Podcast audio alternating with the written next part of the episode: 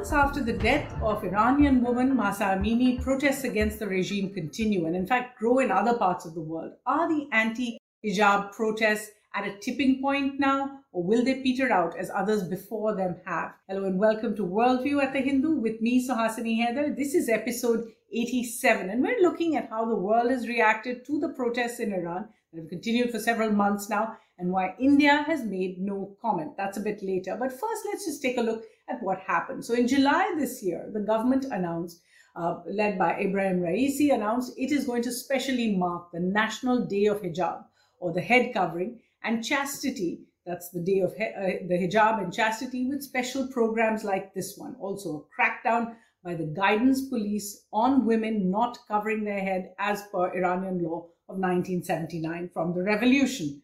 Several women's rights groups, both inside Iran and the large diaspora, remember more than 4 million Iranians outside the country, many in exile, announced that they would hold protests where they would actually remove those headscarves.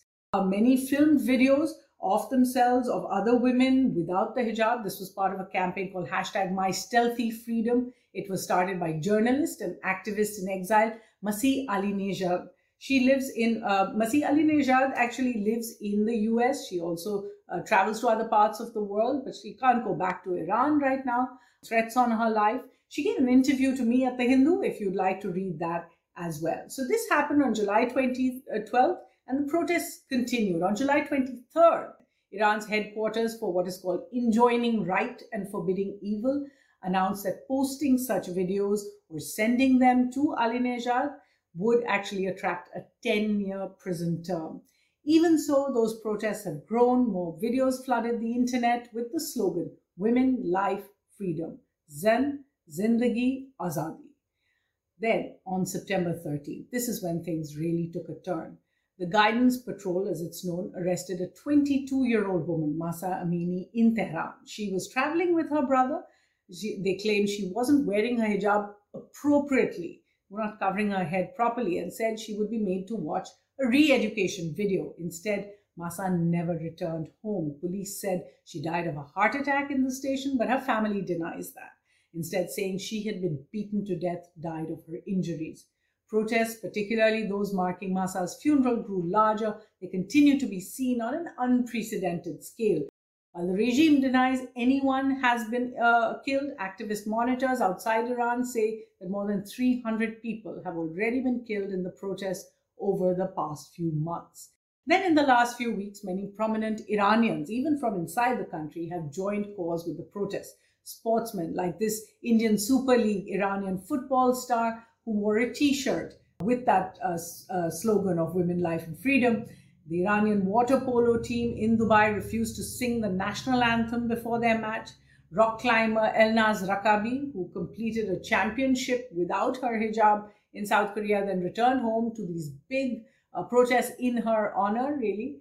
Famous film actor Taraneh uh, uh, Alidoosti became the latest to release a photograph without the hijab as well. This is not the first time, however, since the 1979 revolution that protesters are demanding more freedom. But what's important is all these protests are continuing since 2009. So we're seeing a real uptick in the protests against the regime and the revolution since 2009. In 2009, there was actually a green movement. Uh, this was an, a democratic movement. It was born out of an election which many reformist opposition supporters said had been rigged in favor of hardline cleric Mahmoud Ali uh, Ahmadinejad. In 2011 and 12, the Day of Rage protests, as they were known, against the Islamic regime were revived. And this also curtailed, uh, if you like, uh, conjoined with the Arab Spring protests of the time.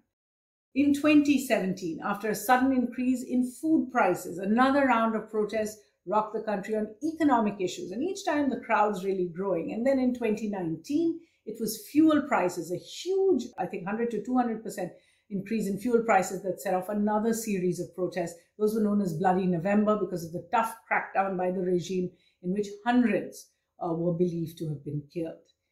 In 2022, this year, protests against the compulsory hijab are certainly significant.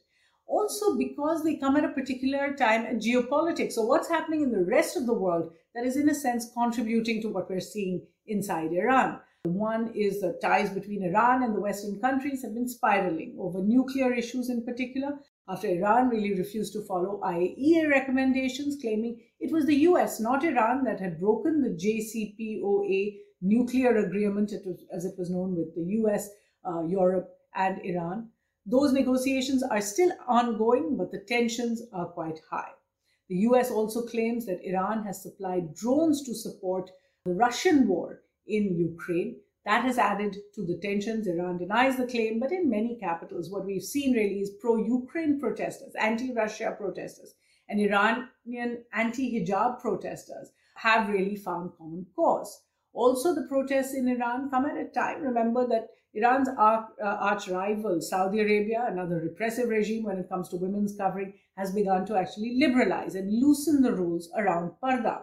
Uh, Iran, in fact, now blames Saudi owned media for fomenting the violence and protests in Iran, with one minister warning uh, that Tehran's strategic patience could run out against Saudi Arabia. Of course, Iran and Saudi Arabia have for years had a proxy Sunni Shia war uh, across countries in West Asia. Also happening this month, the Human Rights Council is in session. Of course, India is facing its own review there, but many countries like the US and the EU have imposed sanctions on Iran over its uh, crackdown on the protests. Germany is, in fact, demanding a special session to discuss human rights in Iran, which could lead to another international showdown. So, what has India's response in all of this been? As we said, India has consistently said it has no comment. The Ministry of External Affairs, even when asked about the protests, has said they have no comment on what it calls developments inside Iran, making that very specific point that India does not wish to interfere in Iran's personal uh, matters. This year, New Delhi, of course, welcomed Iranian Foreign Minister Amir Abdullahian. Prime Minister Modi also met with President Raisi in Samarkand in September this year. So, what explains the government's policy? To begin with, of course, and we've said this on previous worldviews, India and Iran have traditional ties. Each government, including the Modi government, has really improved on them in trade, in transport, in transit, uh, in energy, strategic issues as well.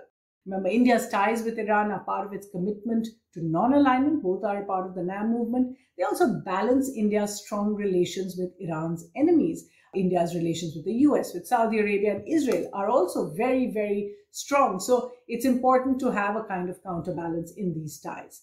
Second, at present, India's most important project in Iran is connectivity. Though India developed Chabahar port as well as over the international north south transport corridor, the INSTC, to Russia. India's, uh, Iran is really an important partner to India when it comes to India's desire to circumvent Pakistan, to connect to Afghanistan and to Central Asia. Iran is indispensable for India's connectivity westward. Third, at a time when the Modi government is facing international criticism over the treatment of minorities in India, including at the Human Rights Council in Geneva this week, New Delhi would not like to open flanks with Iran, which really doesn't criticize India on the international stage, even if it makes its concerns known bilaterally. The government also has been particularly sensitive over criticism for the hijab ban in colleges in certain states like Karnataka, and therefore does not want to say anything about the mandatory compulsory hijab in Iran because it considers this a personal matter. Fourth, with the price of oil rising and the US and EU putting more restrictions on Russia, India has really been exploring the possibility of reviving oil imports from Iran. Remember, Iranian oil is sweeter, cheaper, and one was one of India's major suppliers until the Trump administration threatened sanctions against India for buying it, and the government decided to end Iranian oil imports in 2019. Uh, three years later, while India has refused to stop oil imports from Russia, which as of this month is India's biggest supplier, a 21 fold increase in imports. Given the nature of the conflict, India does need a backup plan for energy. At the end of the day, for India, the protests in Iran will be seen as an internal matter. And although many women's groups in India and other groups have expressed solidarity with Iranian women, it is unlikely that the government will say much, particularly while bilateral relations remain strong. For the West, that has a penchant for advocating regime change in countries where it doesn't have good relations. This diplomatic signaling we're seeing, support for the protests, will of course continue. Although, given Iran's nuclear and military resources, its ability to resist sanctions for so many years now, uh, probably will not turn to external intervention. Eventually, any change, therefore, will have to come from within Iran. Now, we've given you a recommended reading on Iran in the past when it comes to the context of Iran India relations. Let's talk specifically about the protests. To begin with, I'd like to recommend some books that have been written by women on Iran, many of them expatriates, many of them exiles who can't live in Iran anymore. The first is the, uh, the, the journalist activist that I mentioned, who's behind many of these hashtags, Masih Alinejad. She has written The Wind in My Hair, My Fight for Freedom in Modern Iran. She, it's, a, it's a brief memoir very well worth reading. Also by Nobel laureate Shirin Ebadi, uh, two books, Until We Are Free, My Fight for Human Rights in Iran, uh, and her previous book, Iran Awakening, One Woman's Journey to Reclaim Her Life and Country. That's a 2007 book by Shirin Ebadi and Azadeh Moavin. The, uh, the next book is called Unveiled. Now, this is a contentious book. It's not something you necessarily agree with, but it's called How Western Liberals Empower Radical Islam Unveiled. And this is by Yasmin Mohammed, another exile who's grown up in Canada. Uh, then, of course, there's Azar Nafisi's Reading Lolita in Tehran. It's a memoir in books, and it's a really, really interesting read of how she continued her interest in books even uh, through the revolution. Uh, there are more books on protests and particularly on Iranian politics contesting the Iranian Revolution. Very interestingly written book about the green uprisings that everyone thought were dead, but certainly in these uh, this decade we see them by Puya uh, as well, Pouya Alimagham. And Defending Iran by Gawad Bhagat. Remember, many of these names do sound very like Indian names. Uh, it's uh, about looking at Iran's strategic strength, defense capabilities in particular. So, a fairly detailed research book little more academic. There's also an interesting book that I read once called The Battle of the Ayatollahs in Iran, the United States Foreign Policy and Political Rivalry since 1979. Uh, it's now out in a paperback version. This is by Alex Vatanka. Uh, it's a really rare look inside Iranian politics, particularly that between uh, two particular uh, um, uh, clerics, Khamenei and Rafsanjani. Uh, also, if you're interested to go deeper into historical books, uh, as well as Iran's ties with other countries. Of course, just before the revolution, The Fall of Heaven, the Pahlavis and the Final Days of Imperial Iran. This is by Andrew Scott Cooper. Very interesting read and lovely photographs. America and Iran, A History, 1720 to the Present by John Ghazvinian. Now, this is a real uh, masterclass on in uh, US-Iran ties, which have been very close in the past. There is Talmiz Ahmad, the diplomat's West Asia, at war. Uh, that is a very interesting book about repression, resistance, and great power games. Talmiz Ahmad, of course, a diplomat to the region, uh, has written this, and it's it's very well uh, sort of bifurcated. The book in every chapter looks at a different country. And finally, Cold War in the Islamic world: Saudi Arabia, Iran, and the struggle for supremacy by Dilip Hiro. If you haven't read that already, we certainly recommend you do. And we hope you will join us here on Worldview again from the team. Thanks for watching.